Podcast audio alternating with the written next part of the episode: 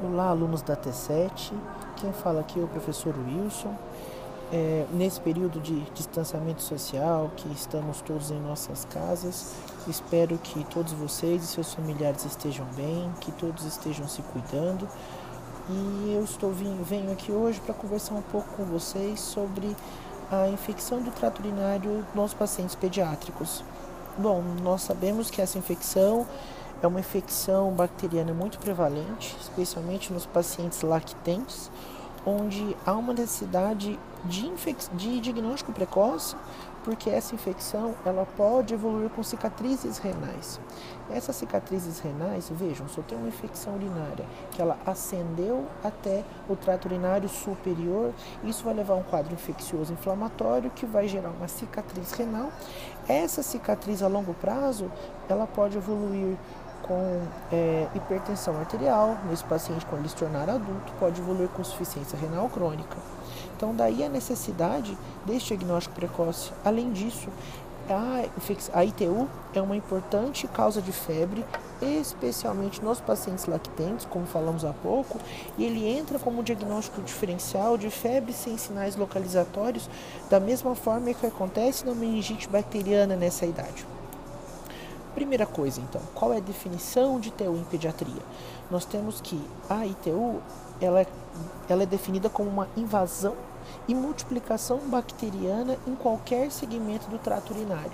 Isso eu estou falando desde o trato urinário baixo, desde o trato, uh, desde a uretra baixa, uretra peniana, no caso dos meninos, ou uretra vulvar, no caso das meninas, até uh, o rim, passando por bexiga e ureter é uma infecção que ela comete mais meninas do que meninos, tá?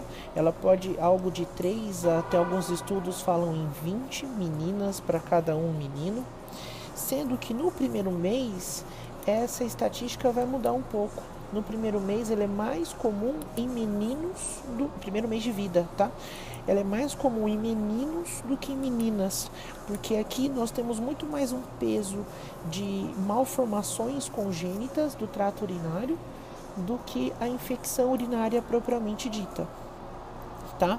E ainda falando do ponto de vista epidemiológico, nós vamos atingir um pico de, de incidência de infecção urinária entre os 3 a 4 anos de idade, tá? Então, criança com infecção urinária muito jovem, você precisa ficar atento, tá? Porque o mais comum é entre os 3 a 4 anos de idade. Quando nós falamos de germes, eu acho que isso está muito claro para todo mundo, que eu acredito que vocês tenham lido o material que foi fornecido antes, de que a Escherichia coli é o germe mais comum, acometendo de 80% dos indivíduos das meninas, né, dos indivíduos do sexo feminino, e até 40% dos meninos, né, os indivíduos do sexo masculino. Mas alguns micro-organismos a gente precisa ficar atento a algumas características especiais. Por exemplo, meninos não postectomizados, meninos não circuncidados, ou seja, meninos que ainda possuem prepúcio, tá? Elas têm, eles têm uma maior eh, predisposição à infecção por proteus. Por quê? Se nós lembrarmos, abaixo da glande nós temos as glândulas de Tyson, que são produtoras de esmegma. Se esse esmegma, se ele não for corretamente higienizado, se houver um acúmulo de esmegma, ele favorece a presença de proteus. Outra coisa que nós precisamos lembrar do proteus, que ele é uma bactéria indutora de cálculo, tá? Então ela induz a calculose renal. Esse cálculo, por quão incrível que esse cálculo, especialmente quando ele acomete a pelve renal, nós vamos chamá-lo de cálculo coraliforme. Então, quando eu falar de cálculo coraliforme, eu preciso me lembrar da infecção por proteus. Contudo, o cálculo coraliforme ele é mais comum em mulheres do que em homens, tá bom? Uh, quando eu falo da infecção por, estafinom, por pseudomonas, pseudomonas perdão, e estafilococcus sp, eu tenho que lembrar da manipulação do trato geniturinário. Tá? Então, esses germes são germes relacionados a, é, por exemplo, exames como uretrocistografia miccional, cistoscopia, sondagens. Toda vez que eu manipular o trato geniturinário, eu tenho uma incidência maior de infecção por esses germes. Outros germes que eu preciso lembrar são a Klebsiella e os Streptococcus do grupo B, que por sua vez eles acometem mais adolescentes, eles não acometem crianças menores ou lactentes. Quando nós falamos da via de infecção, a principal via de infecção do, da infecção no trato urinário é a via ascendente. Então, se nós lembrarmos, se nós pensarmos uh, que ela é mais comum em mulheres, em meninas do que em meninos, como que isso funciona? Então, nós temos bactérias do, do intestino grosso, que nós vamos chamar essas bactérias de bactérias uropatogênicas. Então, lembrar novamente do, da Escherichia coli. Essas, se eu não, se eu não faço uma higienização adequada pós-evacuação, eu posso levar essas bactérias até o introito vaginal no introito vaginal, essas bactérias vão seguir para a região periuretral e assim elas vão ascender até o trato geniturinário superior e eu posso ter infecção urinária em qualquer ponto do trato, do trato urinário. Uh, no período neonatal, algumas evidências mais recentes, algumas outras nem tão recentes assim, mostram que é, mães onde a criança nasceu por mães que sejam que apresentem, perdão, bactérias uropatogênicas, sejam colonizadas por bactérias uropatogênicas no intestino grosso e a criança nasça de parto normal, o recém-nascido tem uma chance quatro vezes maior de evoluir com infecção de trato urinário no período neonatal ou no primeiro dessa lactência, lactência precoce.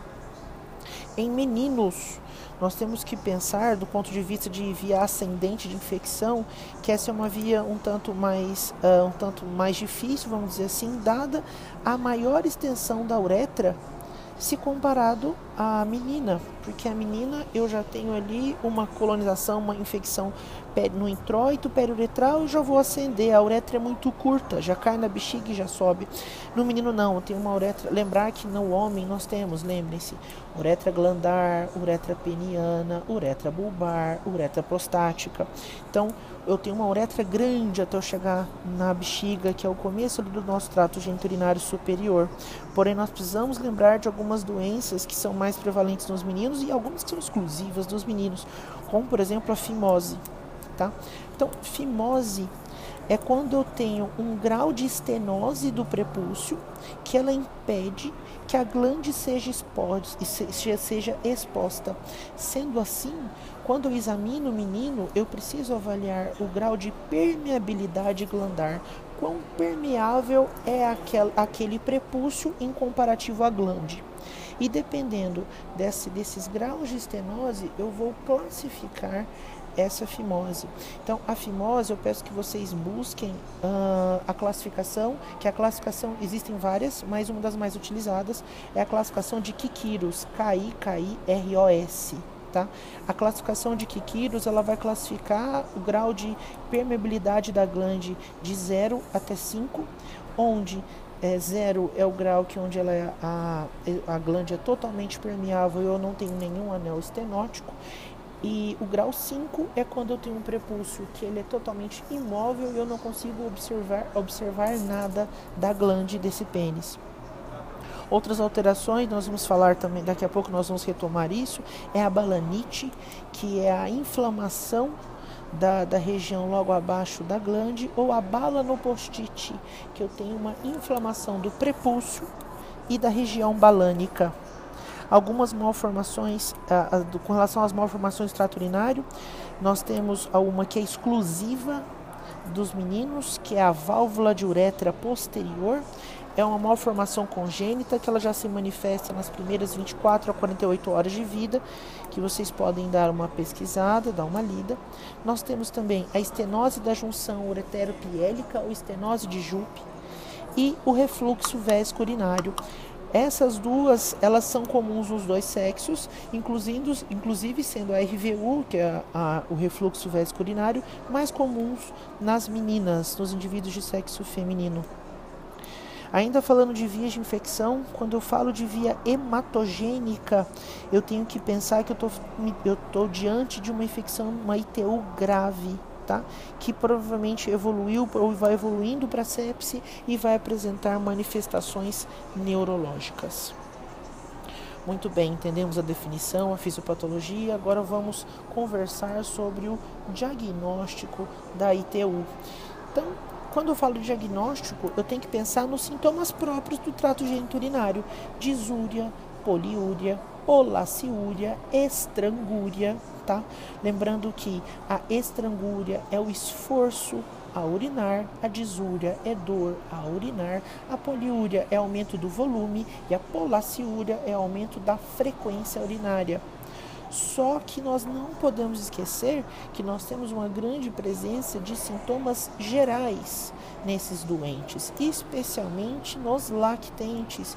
Então, nós estamos falando de febre, prostração, uh, diminuição da ingesta alimentar, vômitos, dor abdominal, déficit de crescimento, dificuldade de ganho de peso. Tá? Então não é porque eu estou falando de uma infecção do trato urinário ou de uma malformação no trato urinário que tem evoluído com infecção ITU recorrente que a criança não pode chegar no pronto-socorro com uma história de febre, dor abdominal, ou de febre e vômitos, tá? ou febre e prostração. Tá? Muita atenção à presença de balanite ou de vulvovaginite. Como que eu caracterizo a presença de vulvovaginite? Eu vou ter uma presença de leucorreia com um eritema ou edema ou com eritema, edema ou exulceração, quando eu tenho uma pequena lesão, uma pequena ulceraçãozinha de região periuretral. Tá? Então, quando eu tenho sintomas e manifestações tópicas da infecção urinária, eu tenho que pensar no tratamento tópico, sendo que desses casos apenas 8% vão evoluir com o ITU. Então é uma situação que é diferente da ITU, ela pode, ela pode predispor a ITU, porém menos de 10% das balanites e das vulvovaginites vão evoluir com infecção do trato urinário. Um outro detalhe importante das vulvovaginite que nós não podemos esquecer é a, inter, a interposição de vulvovaginite e parasitose.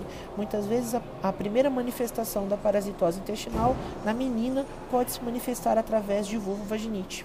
Por isso que eu tenho que ficar atento a alguns detalhes da história. Por exemplo, além das coisas básicas como frequência, volume urinário, características da urina. Nas crianças maiores de 4 anos, eu preciso pesquisar a presença de perdas espontâneas noturnas, que eu vou chamar de enurese. Preciso pesquisar sintomas como uh, a incontinência urinária propriamente dito, urgência miccional, tá? Na febre, eu preciso pesquisar a febre, por quê? Se eu tiver uma febre muito alta, quanto maior a severidade, a, é a severidade da ITU é relacionada com altas temperaturas. Então, se eu tenho uma ITU que está se manifestando com, uma temperatura, com temperaturas acima de 39, eu espero que essa ITU seja mais severa, tá? Não esquecer dos sintomas gerais, do hábito intestinal, da investigação de verminose e da, de outros, a pesquisa dos sintomas gerais, como a aceitação de dieta, se a criança brinca ou não brinca, etc. Exame físico. No exame físico eu preciso buscar os sinais vitais, não esquecendo de aferir a pressão arterial, lembrando, crianças com infecção urinária de repetição podem ter cicatrizes renais e as cicatrizes renais podem evoluir com insuficiência renal ou mesmo a, a presença de hipertensão arterial. Dados antropométricos como peso e estatura, que por sua vez vão, vão nos dizer se eu tenho déficit urinário, é, déficit de crescimento, de ganho, dificuldade de ganho de peso, entre outros. Não posso deixar de palpar e percutir a loja renal, buscar o sinal de Jordano, tentar excluir a presença de pielonefrite vou examinar os genitais dessa criança, porque além de tudo, além de eu buscar balanite, balanopostite e vulvovaginite, eu preciso ver se eu tenho presença de corpos estranhos na uretra ou na vagina. Uh, eu preciso buscar, por exemplo, se está usando, se eu tenho irritantes locais. A mãe é um maiozinho que a criança ficou o dia inteiro no maiô com areia e água do mar a presença de a mãe resolveu usar algum produto diferente ali na região de genitais, eu preciso ficar alerta. E outra situação que nós precisamos de muito alerta é a presença de abuso físico ou abuso sexual, tá bom? Buscar lesões, buscar a história, enfim. Quando nós falamos, uma vez que nós determinamos o diagnóstico ou os sinais clínicos que vão nos levar a induzir ao diagnóstico, precisamos realizar a avaliação laboratorial. Na avaliação laboratorial, o primeiro exame a ser solicitado, o exame que nós vamos chamar de quase uma triagem, é o exame de urina 1 ou o exame de EAS, vocês podem encontrar algumas questões que quer dizer elementos anormais e sedimentos, ou o exame de análise urinária, tá? A gente fala que às vezes esse é um exame de triagem, porque é um exame que, que só vai. Quem, quem confirma esse diagnóstico não é esse exame. Esse exame ele vai nos induzir ao diagnóstico para que nós possamos tratar de forma precoce, pensando na gravidade da infecção urinária. Quem vai confirmar o meu diagnóstico é a urocultura. Só que a urocultura não sai o resultado na hora, ela pode ser o resultado em períodos maiores que 24, 48, 72 horas. Para isso, então, nós iniciamos o nosso avaliação diagnóstica com a com o EAS ou a urina 1. Muita atenção, crianças com poliúria, elas podem apresentar exame de urina normal. Crianças que apresentam leucocitúria e hematúria não são diagnósticos de ITU, eles podem ser subjetivos. Nós podemos estar falando de outros processos inflamatórios que não são ITU, por exemplo, gastroenterites, uh, parasitoses, balanopostites, balanites, vulvovaginites, entre outras. Então, esses quadros levariam a leucostura e hematúria, porém, neles não são diagnósticos de ITU. No exame de AS, quais seriam os exames, urinão, quais seriam as características mais específicas que nós precisamos olhar, que elas possuem maior especificidade, são mais específicos para o diagnóstico de uh, infecção urinária? Então, a presença de nitrito, nitrito positivo, ele é bem específico para esse diagnóstico. E o, a presença de GRAM, se o GRAM é positivo ou negativo, ele possui alta sensibilidade e especificidade. Claro, porque se corou por GRAM é porque eu tenho uma bactéria lá dentro, e se eu tenho uma bactéria lá dentro onde não era para ter, então vai induzir o meu diagnóstico. A urocultura, como eu disse para vocês há pouco, é o nosso exame diagnóstico. Porém, é, para eu falar de, de, de para eu fazer esse diagnóstico, eu preciso de uma quantidade adequada de bactérias. Nós vamos voltar nesse aspecto daqui a pouco, porque para eu poder confiar nesse diagnóstico, eu preciso de uma coleta adequada. E como que eu posso fazer essa coleta? Essa coleta pode ser feita de duas formas, de três formas. Nós podemos utilizar o saco coletor plástico, a punção suprapúbica ou a sonda vesical e o jato intermediário. Começando do mais fácil para o mais complexo. Então, o jato intermediário, que é aquilo que a mãe de vocês ou alguém quem já fez exame de urina sabe, que você vai é, desprezar a primeira urina e nesse jato intermediário você vai coletar a urina. Quem faz isso? Crianças maiores de 4 ou 5 anos, fundamentalmente, são crianças que possuem controle esfincteriano, mas quando não vai colher, se, quando eu não posso confiar no jato intermediário, se eu tiver a presença de vulvovaginite ou de bala no postite, ok? Quando eu falo de saco coletor plástico, é quando você coloca a criança deitadinha lá e coloca um saquinho de plástico na genitália para poder coletar urina, para colocar a urina. Pode, tem que ser feito, pode ser feito de qualquer jeito? Claro que não, senão vou contaminar essa urina. Como que eu faço? Primeira coisa, lembrando lá da HM4 dos conceitos de asepsia e antisepsia. Então eu preciso fazer a antisepsia da genitália da criança, do menino ou da menina. Uma vez feita a genitália, tento colocar da forma mais estéril possível esse saco coletor. Esse saco coletor pode ficar o tempo todo? Não pode. Ele tem que ficar num período de 20 até 30 minutos. Passado o tempo, eu tenho alto risco de contaminação e eu preciso trocar esse coletor. Quando for realizar a troca do coletor, eu preciso fazer nova antisepsia desta criança, tá bom? Então, é, esse é um exame, essa coleta, ela possui uma baixa, uma baixa confiabilidade. Eu tenho quase 85% de exames falsos positivos. Contudo, ela possui alto valor preditivo negativo.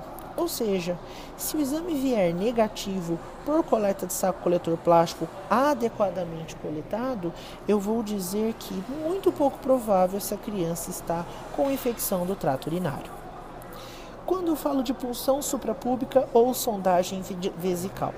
Quem vai fazer isso? Idealmente são crianças menores de 18 meses ou sem controle de, sem controle de esfínteres, desde que Um, esteja com quadro infeccioso grave, tá? E aí eu vou incluir, eu vou estender essa indicação de punção e sondagem vesical até crianças menores de 3 anos de idade, não só 18 meses. Crianças com vulvovaginite ou bala no post-it. Crianças com uma fimose importante, nós vamos chamar de fimose importante aquelas que nós classificamos como Kikiros grau 4 ou Kikiros grau 5, ou crianças que coletaram urina por saco coletor e essa urocultura veio duvidosa. Tá? Nós falaremos das bactérias daqui a pouquinho para dizer quando é duvidoso. Quem não pode realizar punção suprapúbica? Crianças que apresentem ílio paralítico, crianças com história de coagulopatia, aquelas que apresentam dermatite intensa em local de punção, onde é feita a punção. A punção ela é feita acima do pubis, com a agulha quase a 90 graus, com a bexiga cheia, buscando a punção da bexiga. Nós faremos essa punção suprapúbica no próximo semestre na disciplina de emergências, tá? Nós vamos ter um dia de aula prática onde nós realizaremos a punção suprapúbica, correto? Então, contraindicado no ilho paralítico, na dermatite no local da punção, nas coagulopatias e no abdômen agudo. No abdômen agudo e no ilho paralítico, ela está contraindicada porque eu tenho distensão importante de alças e, consequentemente, eu posso levar, eu posso, eu, eu, durante a técnica do exame, eu posso lesar uma alça intestinal. Quando é que eu vou dizer que o meu exame veio positivo ou negativo do ponto de vista bacteriano? Então, se eu estiver falando de jato intermédio ou de coleta por saco coletor, se eu tiver maior que 10 a quinta, ou seja, é, se eu estiver falando de mais de 10 mil colônias por ml, eu estou falando, perdão, mais de 100 mil colônias por ml, eu estou falando de infecção. Se eu estiver falando de 10 a quarta ou 10 a quinta, ou seja, entre 10 mil e a 100 mil colônias por ml, eu estou falando de um caso suspeito, ou seja, duvidoso. Se eu estiver falando de menos de 10 a 4 colônias, ou menos de 10 mil colônias por ml, eu estou falando de contaminação. Se a coleta do exame for por punção suprapúbica, ou seja, ela é realizada com, todos, com toda a técnica antisséptica e asséptica, com luva estéreo, campos cirúrgicos e tudo mais, eu tenho então uh, qualquer número de bactérias eu vou considerar como positivo. Se eu estiver falando de sondagem vesical, eu vou dizer que maior do que 100 bactérias por ml eu, ou seja, 10 ao quadrado, eu tenho infecção urinária. Pois bem, outros exames que eu posso solicitar de laboratório é o hemograma, se eu tiver uma suspeita de infecção sistêmica ou anemia, hemocultura também na suspeita de infecção sistêmica. Uma vez que eu confirmar o diagnóstico de TU, que a urocultura vier positiva, eu preciso solicitar provas de função renal tá? Então, ureia, creatinina, clearance de creatinina, sódio, potássio, cloro e gasometria venosa, tá? Quando eu vou repetir esse exame, eu vou repetir se necessário, se a criança evoluir uh, do ponto de com piora do ponto de vista uh, renal, vamos dizer assim, ou no final do tratamento se, se, exame, se os exames vierem alterados, tá? Pois bem, criança foi lá, chegou com quadro de febre dor abdominal, você fez o diagnóstico de TU e daí? Da onde veio esse TU? Eu tenho certeza, eu posso jurar de pé junto que esse TU veio por, por conta de má higiene ou por uma via ascendente? Não, eu não posso jurar de pé junto. Então, toda criança deve ser investigada do ponto de vista de imagem, tá? Uh, a investigação ela é relativamente controversa na literatura, não a indicação, mas o fluxograma de realização, tá? A Sociedade Americana de Pediatria ela recomenda uma, uma tática é, chamada de top-down, onde eu começo do exame mais complexo e venho descendo para o exame menos complexo. E tem uma outra tática que era uma tática mais antiga, que era bottom-up, que eu começo do exame menos complexo até eu chegar ao exame mais complexo. Independente do fluxograma, eles sempre visam minimizar a quantidade de radiação e indicar de uma forma apropriada, porque além da radiação, eu estou falando de meios de contraste, estou falando de contraste iodado, eu estou falando de manipulação das vias urinárias. Muito bem. Então, se nós seguirmos o que está indicado, o que está lá no, no fluxograma da Sociedade Brasileira de Pediatria, então o nosso primeiro exame é o ultrassom. Quando eu vou pedir o ultrassom? Uma vez que eu confirmar o diagnóstico. Confirmei o diagnóstico de TU, realizo o ultrassom. Quantas vezes que eu faço? Só no início do tratamento, uma vez só. Se o exame vier alterado, eu posso repeti-lo ao final do tratamento uma vez que eu fiz a ultrassonografia nessa criança, seguindo o fluxograma da Sociedade Brasileira de Pediatria, independente se seja normal ou alterado, eu preciso partir para um exame de medicina nuclear.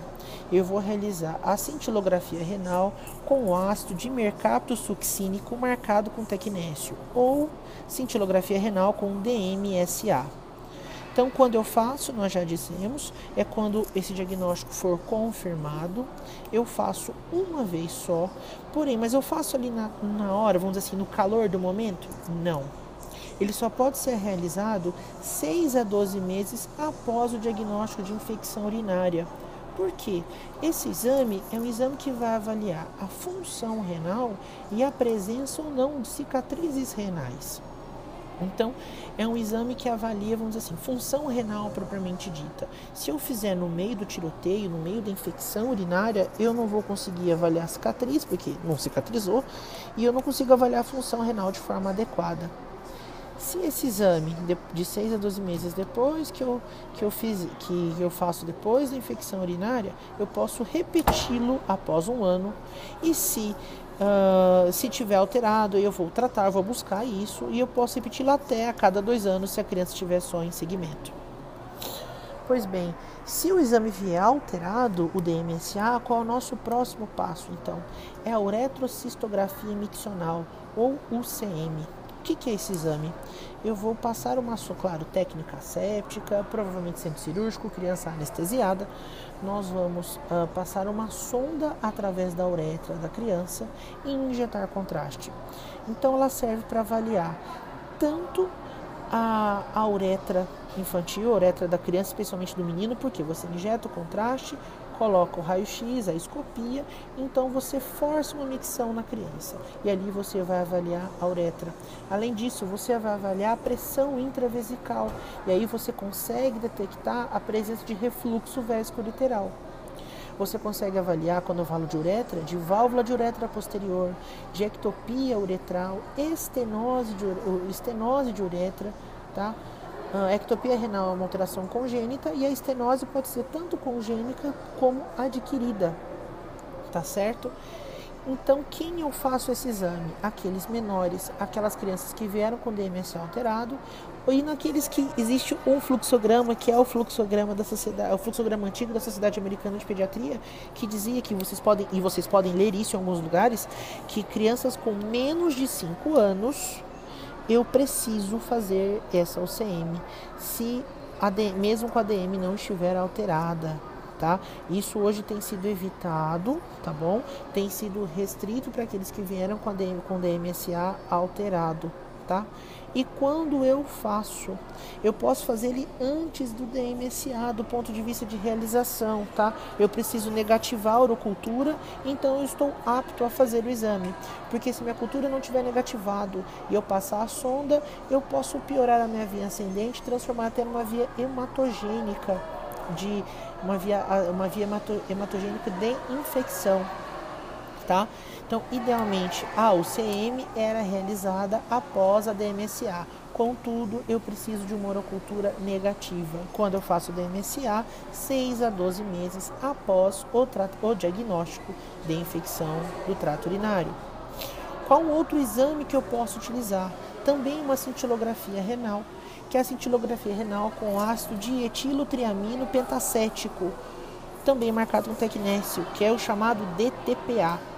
Enquanto o DMSA eu avaliava a função renal, no DTPA eu vou avaliar perfusão, capacidade de concentração e excreção dos rins. E vai fazer uma, uma imagem disso que nós vamos chamar de nefrograma. Ele é indicado idealmente para crianças menores de 2 anos e nós vamos buscar, eu vou conseguir enxergar, diagnosticar e avaliar melhor a presença de uma malformação no trato urinário chamada estenose da junção ureteropiélico ou estenose de Jupe. Um outro detalhe importante que eu esqueci de comentar com vocês com relação ao CM, que além de eu avaliar uh, uretra, bexiga e trato renal superior, eu também avalio coluna, tá? Mas coluna, sim, é, busquem é, na, nas leituras de vocês uma, alguns sinais clínicos chamados de estigmas sacrais, tá? Eu posso ter malformações do sacro relacionados, e eu posso com isso relacionados a algumas alterações medulares que evoluem com alterações congênitas do ponto de vista de incontinência urinária ou alterações do trato urinário propriamente dito. Se a gente buscar lá a embriologia, lá atrás no Lucas. Ok? Muito bem. É, o GE, que é a orografia escritora, nós não utilizamos mais, tá? É um, é um exame quase proscrito. O tratamento vocês já conversaram na, na facilitação com, a, com, com, os professores das facilitações, eu acredito que vocês estudaram. Se vocês tiverem algum questionamento, por favor, mandem isso no fórum que nós responderemos cada, cada um de vocês. É, só algumas, algumas, algumas considerações relação ao tratamento. Então, quando eu falo de lactentes e neonatos, eu preciso começar a tratar o mais rápido possível que além das medidas gerais, com suporte eletrolítico, tratamento de sintomas gerais, idealmente eu vou começar com, com antibiótico parenteral, normalmente associando algum aminoglicosídeo ou cefalosporina de terceira geração, dependendo da gravidade do quadro. Isso de 10 a 14 dias, com controle de urocultura de 2 a 5 dias após o término do tratamento crianças maiores e adolescentes, eu além das medidas gerais, tratamento de sintomas gerais, sintomas gerais, eu vou buscar o tratamento com antibióticos via oral, também tratando por 10 dias, com controle de urocultura 5, 2 a 5 dias após terminar o tratamento.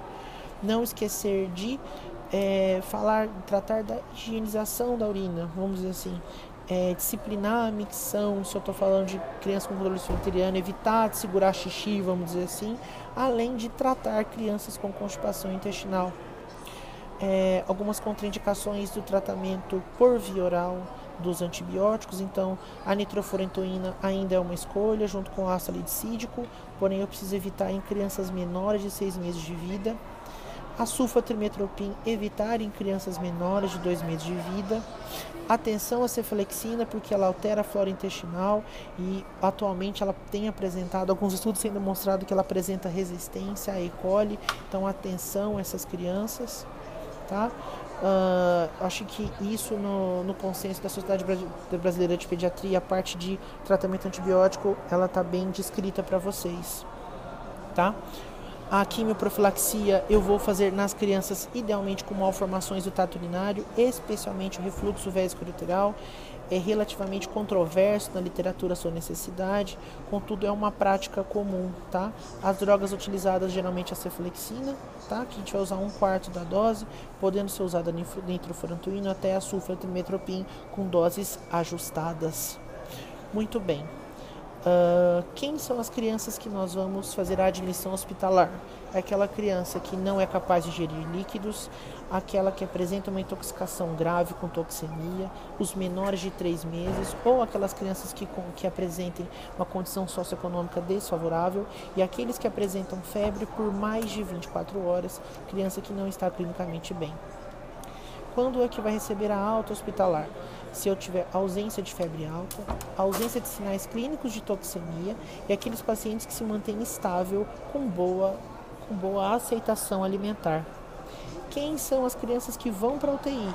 São crianças com sinais clínicos de choque, crianças com distúrbios hidroeletrolíticos ou ácido básicos ou metabólicos de difícil controle e crianças que apresentem quadro clínico de sepse, ou seja, criança letárgica, com uma perfusão per periférica maior do que 3 segundos, ou seja, perfusão maior que 3 segundos, crianças que estão hipo ou hiperventilando e crianças com cianose. Muito bem, e o que, que eu vou orientar esse, esse responsável, esse paciente, durante o tratamento da ITU? Então, pedir que esses acompanhantes façam uma avaliação da variação da temperatura, da aceitação alimentar, ou seja, da náuseas, vômitos, fezes, da diurese propriamente dita, para saber como essa criança está evoluindo. Está evoluindo bem? Está evoluindo mal? O que está acontecendo?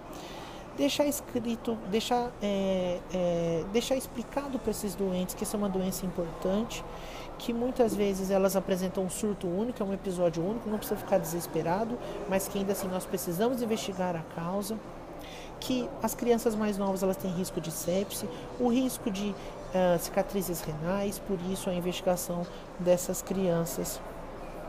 Além do óbvio, orientar o pai e a mãe com relação, ou quem estiver cuidando, às técnicas de medicação, às doses, isso que a gente já faz, essa parte nossa de, de acolher e orientar, que é nossa obrigação enquanto médicos.